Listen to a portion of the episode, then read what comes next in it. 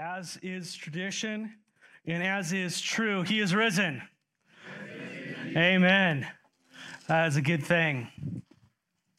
If you would, please open up your Bibles to 1 Corinthians chapter 15 this morning. It's the resurrection chapter. As followers of Jesus Christ, uh, today we gather on Easter to remember one of the central themes of our faith the resurrection of Jesus Christ our Lord from the dead. You know, without the resurrection, we have a dead faith, an absolutely dead, worthless, miserable faith. And it's very important that we understand a little bit about the centrality of the resurrection to what we believe as Christians. You know, my, my dad was a, Vietnam uh, medevac Huey pilot. And uh, one of the things I remember when I was young, he described that the mechanics and the pilots would call this one part of the helicopter, they called it Jesus nut. You're like, not like, I'm a Jesus nut. No. It, it, the idea is that it, there's this one nut or in pin and bolt that holds on the rotor. The rotor holds on the blades. And so the Jesus nut held everything together. Without it, the helicopter go to catastrophic failure. The blades would fly off. Everybody dies. That's the idea. And so, so too is the resurrection to Christianity. So is resurrection to our faith. It is the Jesus nut, so to speak, of our faith. Paul in 1 Corinthians uh, addresses this, the centrality of the resurrection of Jesus Christ, because without the resurrection, we've just got another man made religion. Another man made religion. But Paul in 1 Corinthians chapter 15, uh, starting in verses 12 through 20, is kind of the part I'm going to focus on in the beginning here. Paul talks about the centrality of the resurrection of our Lord Jesus. Now, some of you might be sitting go, Hey, I'm a Christian. I believe that Jesus died and rose again. What's, what's so important about the resurrection? What's so important about Jesus dying and rising again? What's, why is that significant? Paul, Paul lays this out because there was some heresy going on in the church. But verse 12 says, Now if Christ is proclaimed as raised from the dead, how could some of you say that there's no resurrection from the dead? So there were people in the church saying, ah, there's no resurrection for the dead. I believe in Jesus, but that, that other stuff, nah, that's, that's kind of not there. And probably what had happened is, is there was either a misunderstanding, which happens, right? Um, but also there was probably false teaching was going on, which is what was going on. My guess is what was going on because the Sadducees, which were a sect of the Jews, had they didn't believe in afterlife and all that kind of stuff. But there was a Paul wants to correct this. And so he says in verse 13, he starts speaking about the essentialness of the resurrection. He says, But if there is no resurrection of the dead, then not even Christ has been raised. And if Christ has not been raised, then our preaching is in vain and your faith is in vain. And Paul's going to make out several points of why it's important that the resurrection actually is it's true and that we believe it. Uh, Paul points out first that there is, if there's no resurrection from the dead, then Jesus is not even raised from the dead. And so there's sometimes there's things that we can believe about Christianity and take from the culture, and we don't realize the implication of it has on our faith. For example, evolutionism. If we go, oh, well, death is a natural process that happens over time. I'm an evolutionist. This is just death is a natural thing that came up. No, death is the result of sin. That's what the scriptures teach. If you believe that death is just a natural process that's happened in the world, you've got a you've got an issue with what the scriptures teach. And that is at the core of what the scriptures teach about what sin is and why it comes about. And so Paul points out here that the resurrection of the dead, if there's no resurrection, Jesus didn't even raise from the dead.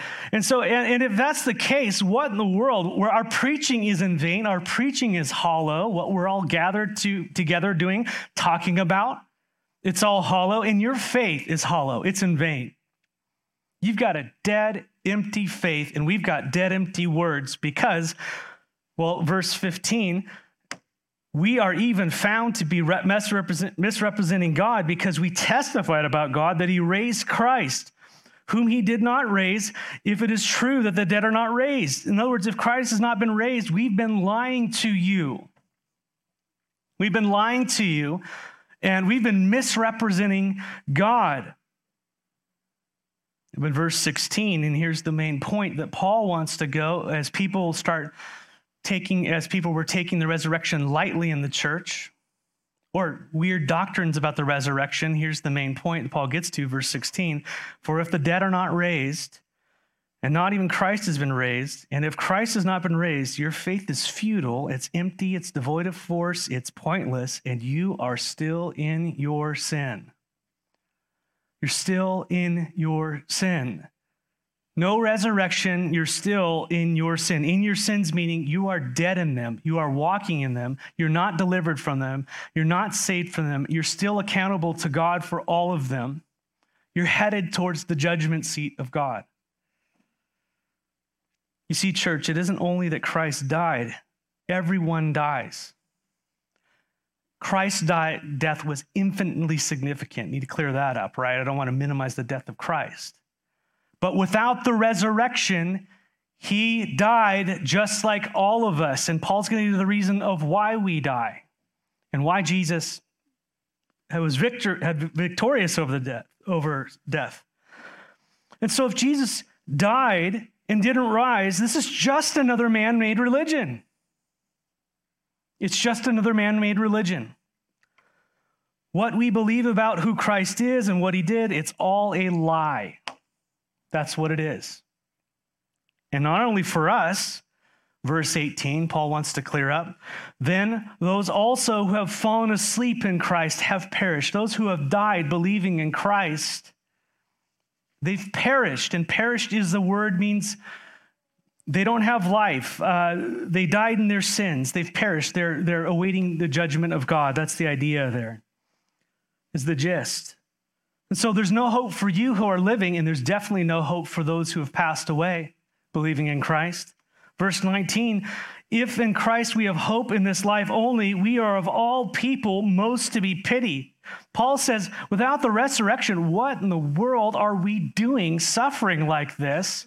What are we doing preaching with this? Why are we denying ourselves? Why are we living the way we have if there's no if there's no future beyond this? And that is the spirit of the age, is it not? It's to tell you there is no tomorrow or create some kind of mystic weird thing that is not based in reality.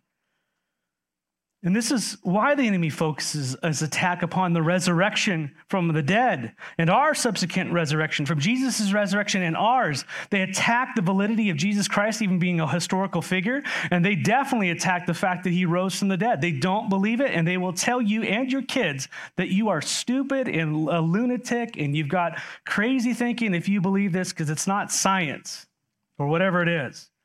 So the resurrection was under attack in Paul's day by false teachers and various philosophies, just as it is today. In Paul's teaching, remember in Timothy, someone were teaching that the resurrection already happened. And that was messing things up. And, and, and then we have here in Corinthians, some people were teaching, no, there is no resurrection. Pretty fun. And then in our day, we have the same thing by those who mock it, like Hitchens and Dawkins and so forth. And so the resurrection is central to what we believe as Christians, and without it, we have a dead faith.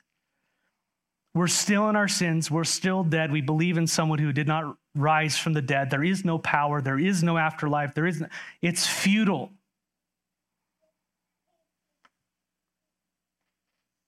But here's the truth. Verse 20. But in fact, Christ has been raised from the dead. He's the first fruits. Yes, church, you should shout amen. amen. Yes, the first fruits of those who have fallen asleep. Church, we have a living faith. A living faith. Muhammad is dead. I know, that ruffles some feathers. Yeah, it happens. Buddha or the Buddhas or whatever it is, dead.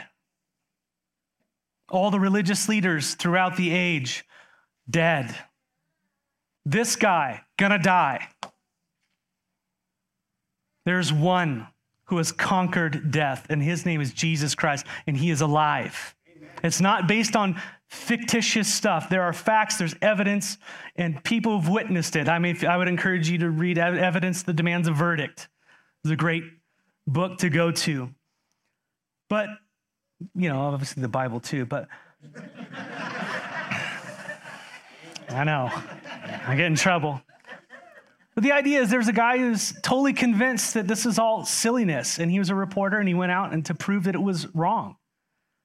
And by the end of it, he was saved because the evidence demanded a verdict. Paul was one of over 500 witnesses who witnessed the risen Jesus Christ, although Paul says he was one abnormally born. In other words, one who saw the Lord risen later. Paul, a vicious persecutor of Christians. We don't realize that. He was called Saul. He was the, one of the head guys in Jerusalem, and they were viciously attacking and locking up and going jihadi on Christians.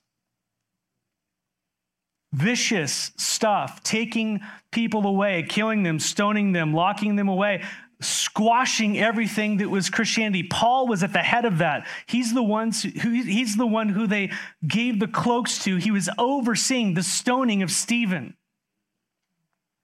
And it was that guy who writes most of the New Testament.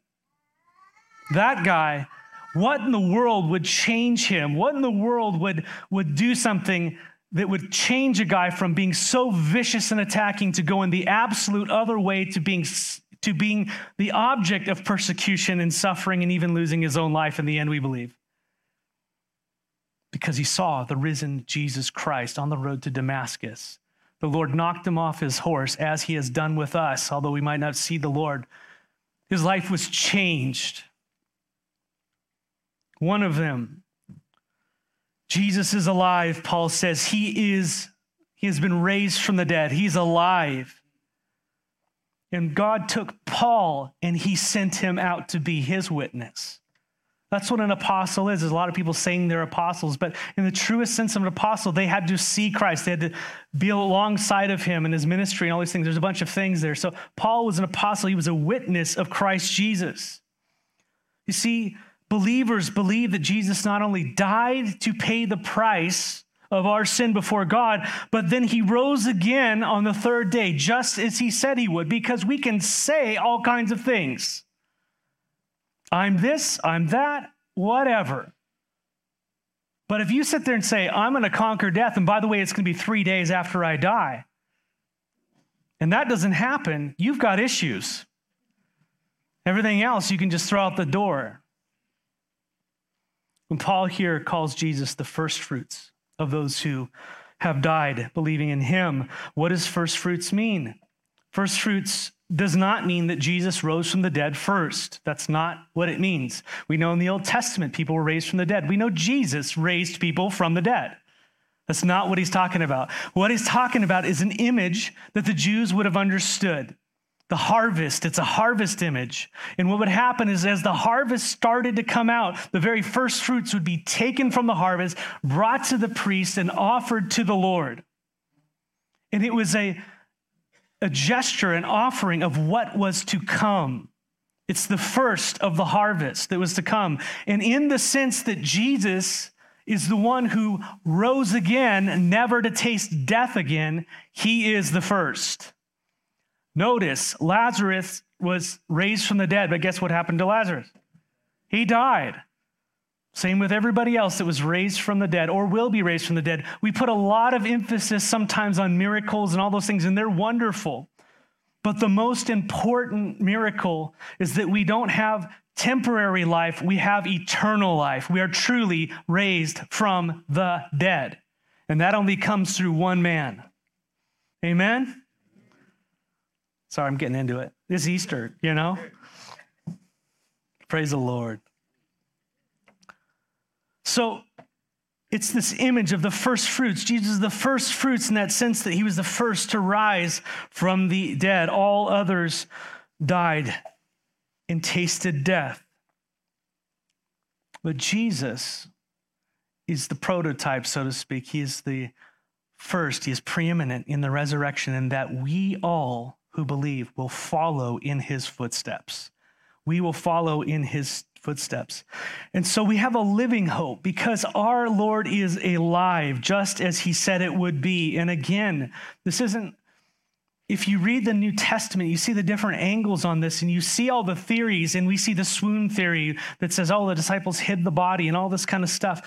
If you just read the historical account in the scriptures, it goes through all these different things from the guards under the threat of death of execution guarding the tomb. Why in the world would they fall asleep and all this kind of stuff? I'm sorry i'm going off. I've got i've got a whole narrative in my mind. I'm telling you a little bit. I realize that. Anyways jesus rose from the dead and we will too. And paul goes on to explain the significance of jesus' victory over death. What is he actually what does victory over death mean? Why do we die? How, how come all this happens? And, and, he explains, verse 21 For as by a man came death, and by a man has come also the resurrection of the dead. Two men, the story of two men. History is the story of two men. Death did not come about through evolution, it came about through a man. Similarly, the resurrection from the dead came through a different man. And this is the imagery that, that Paul wants us to understand. Who is the man that brought death? Who's the one who brought death to us all? Verse 22 For as in Adam, all what? All die. And so also in Christ shall all be made alive. How many of you, now without raising your hands, I don't want to know your medical history, are concerned about something your parents had genetically that you might get? Everybody's going, oh, great, there's a history of this in my family. Hey, there's a history in our family of death. Did you know that, everybody? Just want you to know that's a real big concern. You're concerned about how that happens. God's concerned about it, it's happening. Like it's it's it's happening. And it came through one man named Adam. And you're like, oh, well, that's not fair. Whatever, but you still sin. It's still something I do. I'm accountable for it, but it's our DNA as people. And don't start looking at other people and go, well, at least I'm not a Hitler. That's a sliding slope. When we stand before a holy God, he's on the other end, right? But Death came through one man, and the resurrection comes through one man. Look at verse 22. For as in Adam all died, so also in Christ shall all be made alive. To be uh, in Adam, this is important, in Adam, in Christ, in Adam, in Christ. You see those two terms? To be in Adam or of Adam, a descendant of Adam, we humans are all descendant of one man, Adam and his wife Eve. And listen, to be physically born in this world is to be of Adam. How many of you chose to be of Adam? Yeah. We share in his lineage, in his lineage. Um, this is the imagery that Paul's giving here. And particularly, the thing that we all have in common with Adam is that we all die. Because through Adam's sin, through his rebellion, he brought death into the world. And this is because, as we read in Genesis 3, God told Adam that in the day that you sin, and the day you disobey me in this one thing, you can have all the gardens, you can have all the trees, you can pet all the animals. You can go all the places. You can have all this, eat all the food, all this stuff. There's one tree that you may not eat of. Because the day that you do that, you will die. It is not for you, it is not good for you. And God gave me Adam a choice to love God or not. And he chose to not listen to God. Obviously, his wife helped him out on that. And so in that day, Adam died. He died in his relationship with God, and the physical followed.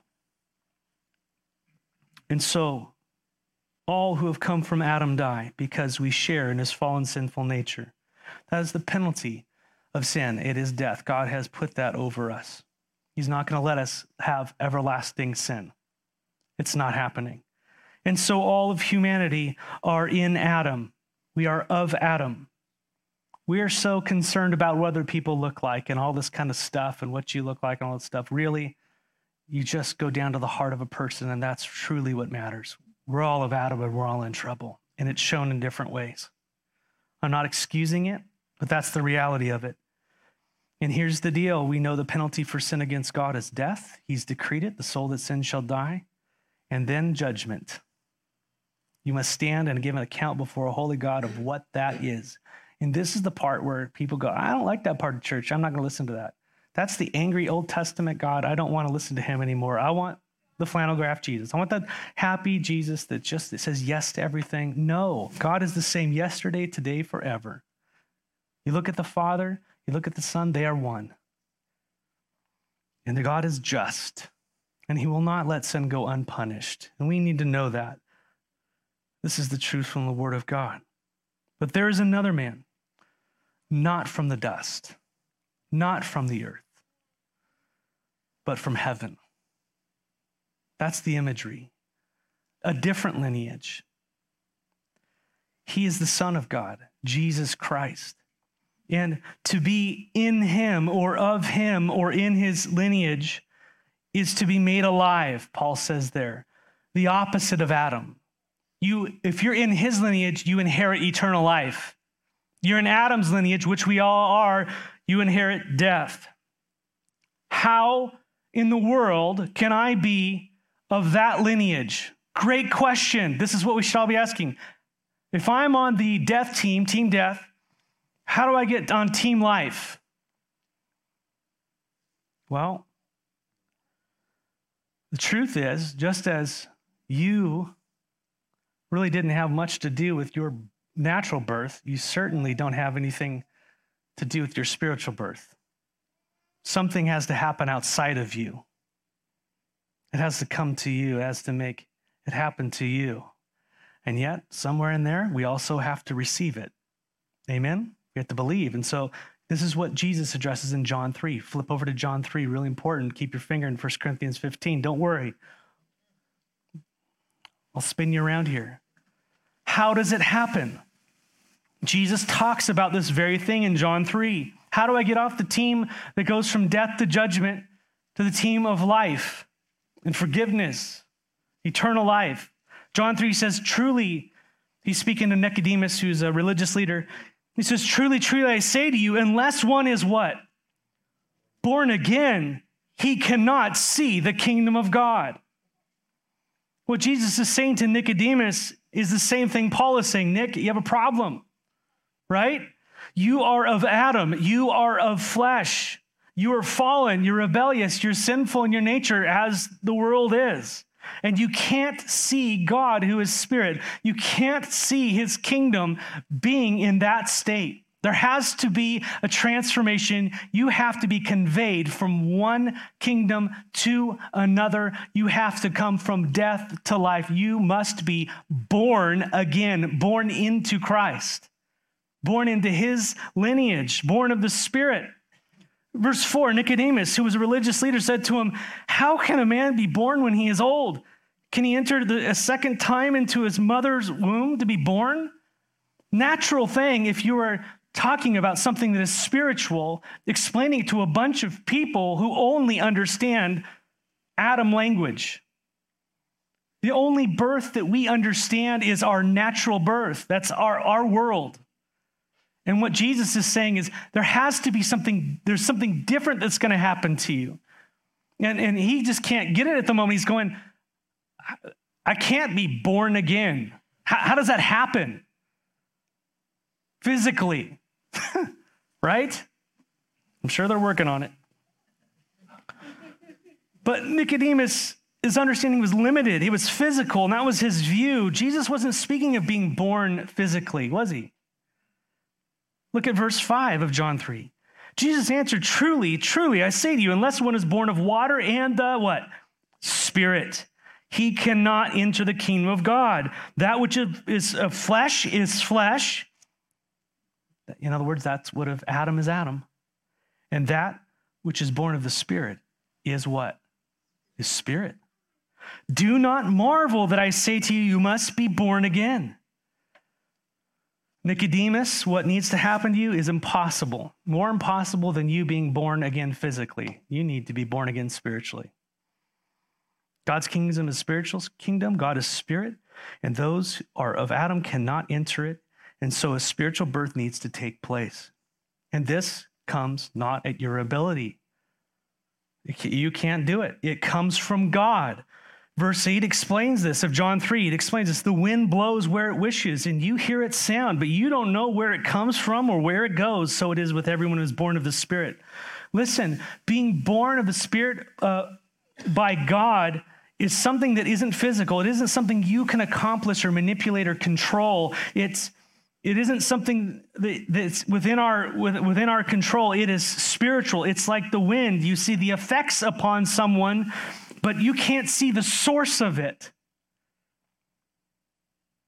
I've watched God transform you over the years. I don't see God, but I see the effects of the Spirit on your life being changed into the image of Christ. That's a work of God being changed from a Saul to a Paul. Right? And so too is the one who had been born again. God has done something in them and to them. And Jesus goes on to point out that he, he is come from the Father. Jesus is God in the flesh, the Spirit manifested in the flesh. You, we need to see God.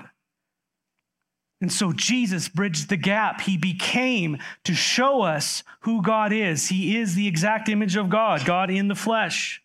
He has come to give us his eternal life. That's why he came. And what man made religion is, is a fraudulent attempt to enter God's kingdom by our own means. That's what all the world religions stacked up. No matter how well intentioned or how nice people are and all the end of things, it's our attempt to be changed by our own means instead of God doing something to us.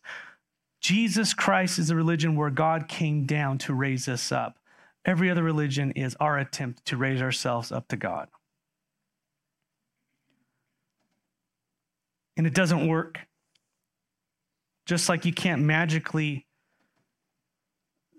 be not of Adam, you can't magically be born again. God has to do something. And guess what? He does. He does.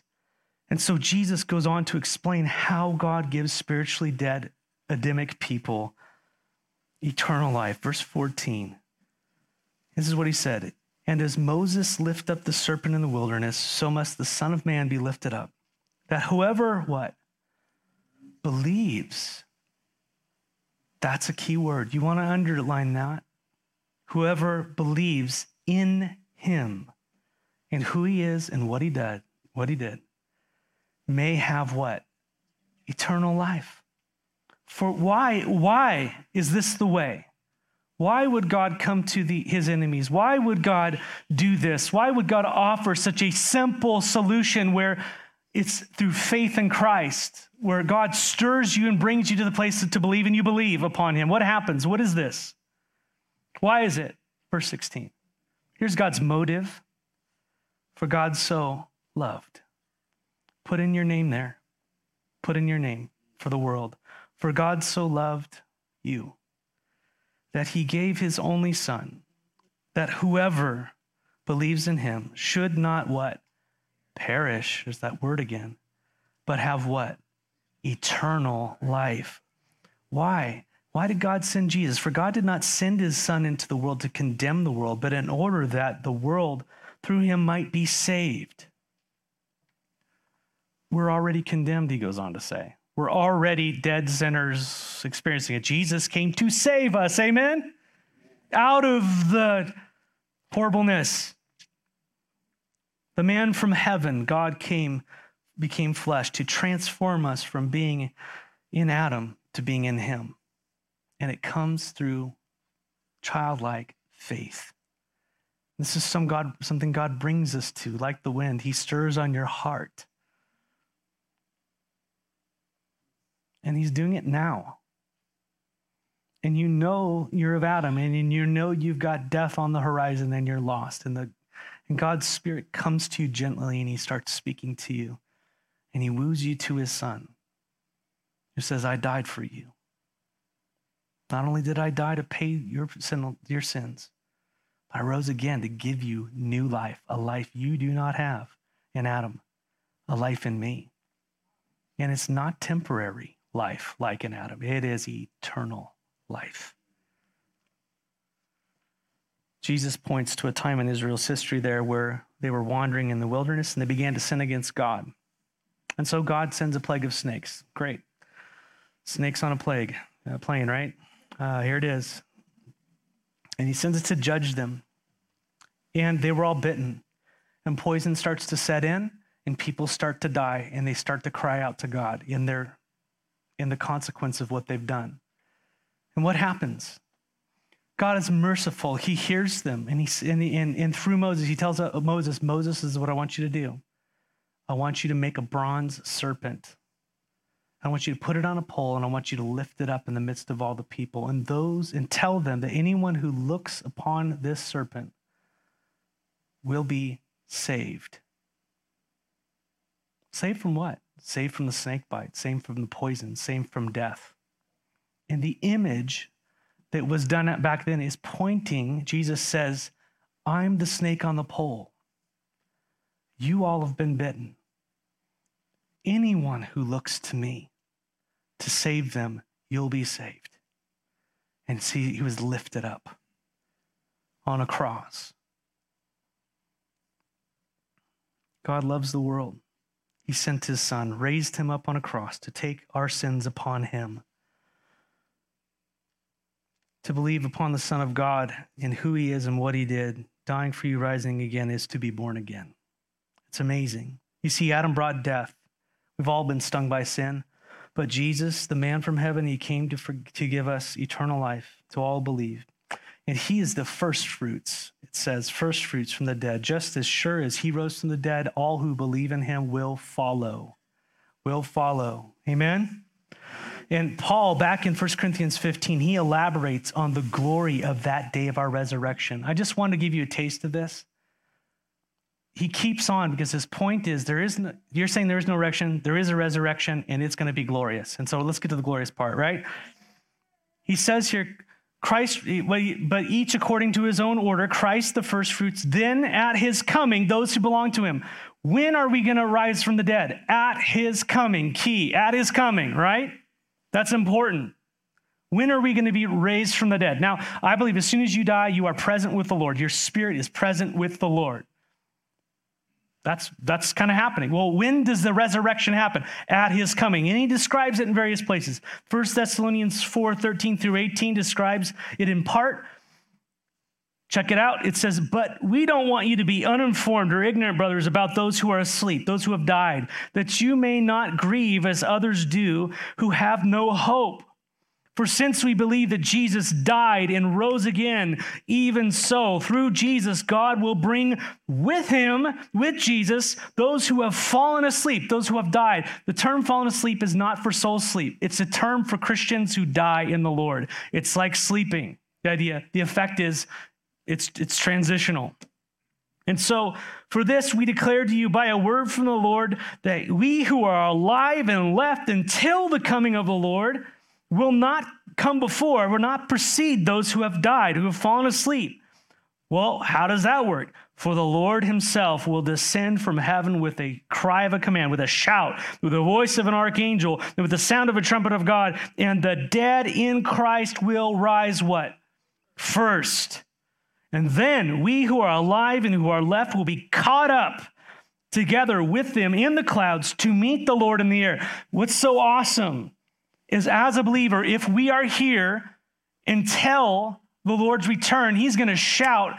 What the very first thing is going to happen is the dead in Christ are going to raise. And the very thing that's going to happen right after that is you are with them to meet the Lord.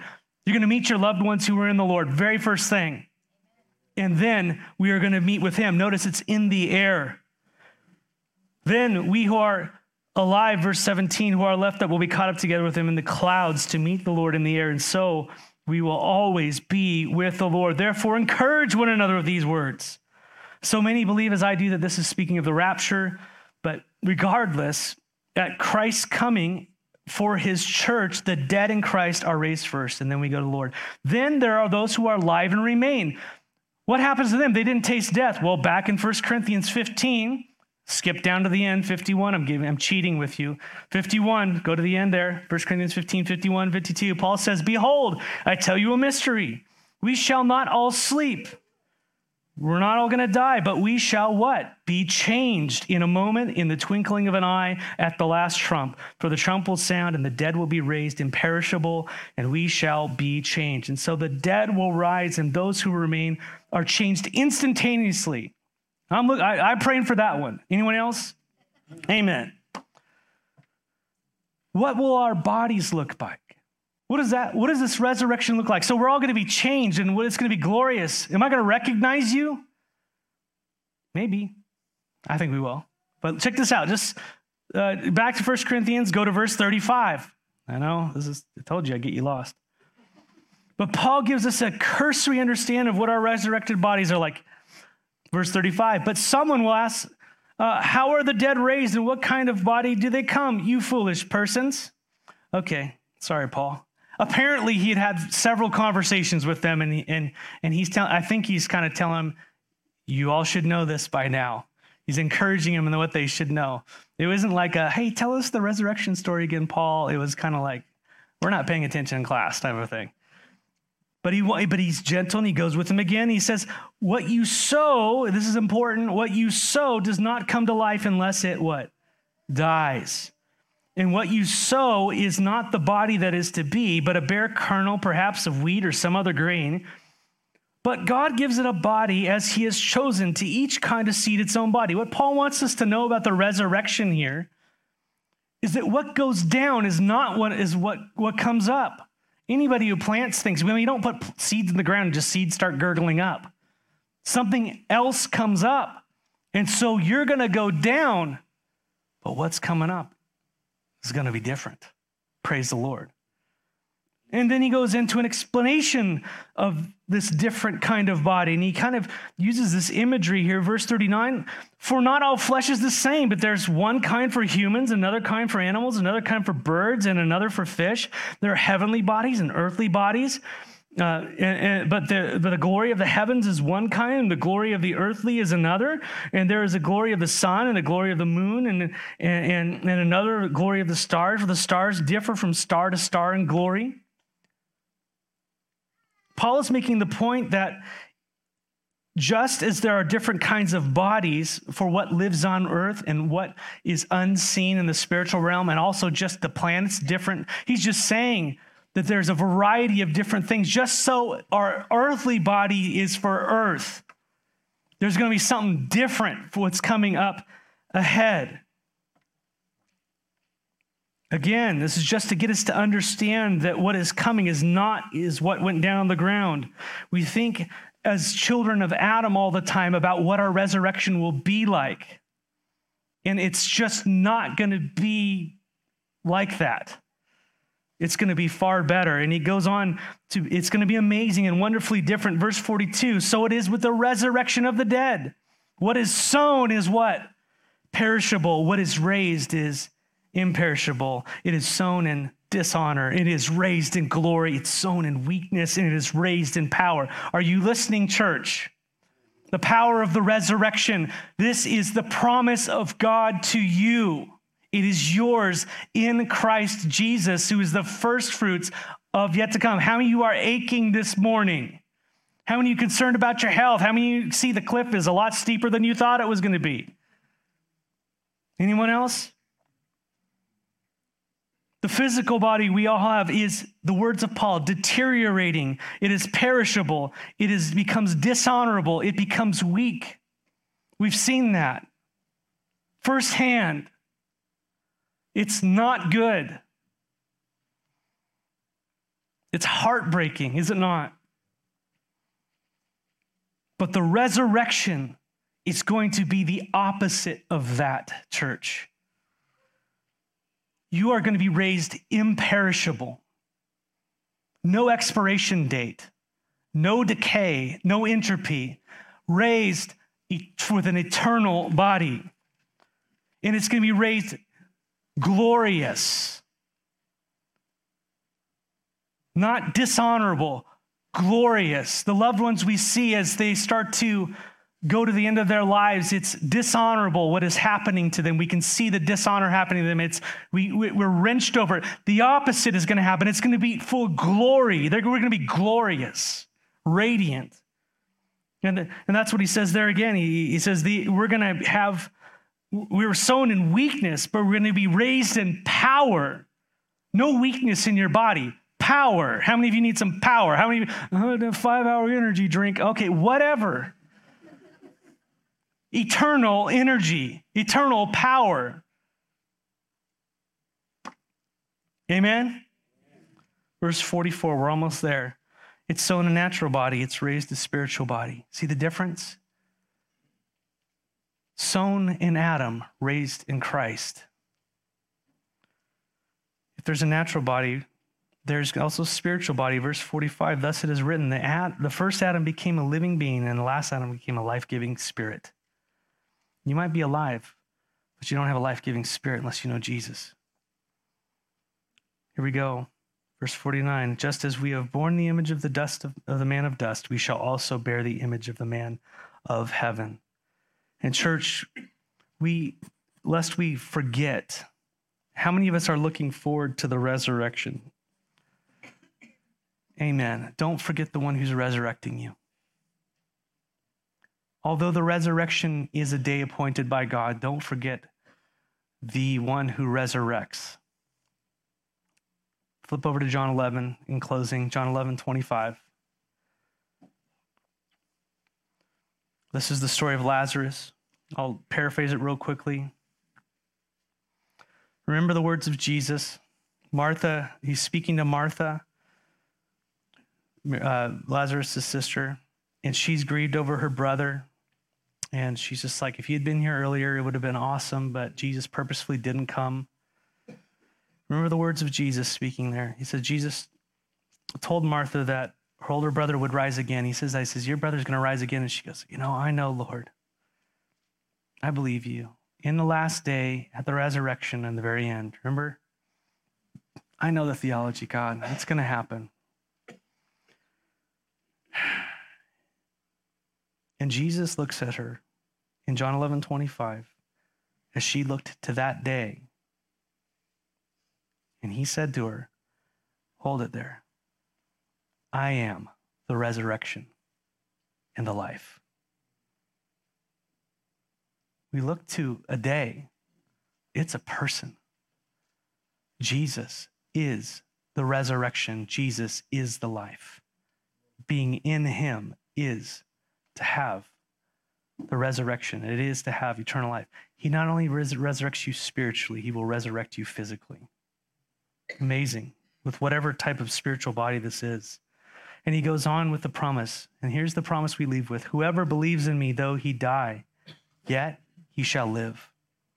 And everyone who lives and believes in me shall never, never die. What he's saying there, he says, You die believing in Jesus, you're going to live and you live believing in Jesus, you're going to never truly die. Right now, death is just a transition. Oh, death, where is your sting? We sang it this morning. And he asked her at the end of this verse, in verse 26, and I ask you this morning, the Lord, let the Lord's Spirit speak to you personally. Do you believe this? Do you believe that He is the resurrection? Do you believe that He is the Son of God that came down and died for your sins and rose again to give you eternal life? Remember what's the key to transitioning from one to the other? Belief. Do you believe? That's not a man made work, that's an act of God. It's through faith we are saved. Do you believe in Jesus? The risen Savior? If so, all his promises are yours. And they are sure as the sun is going to rise tomorrow. Amen. Let's pray. Father, thank you so much for the resurrection of Jesus Christ, for sending your Son into this world and having victory over the death that we so deserve and then coming to us in mercy and grace and offering us forgiveness and offering us eternal life. You are so kind to us. You are so good, Lord. And so, Lord, we come to you now. And we ask, Lord, that if any heart here would not know you, that right now that they would receive you, they would say, I believe. They would confess their sins to you. They receive your forgiveness. And by your gracious power, you would transfer them from the kingdom of darkness to the kingdom of light. And Lord, we just rejoice in you. And we want to live worthy of the calling that we've been given this morning, worthy of the new life you've given us, no longer living after the ways of Adam, but now after Christ. And so by your Spirit, lead us and teach us as a church. And it's in your name we graciously come to you. Amen.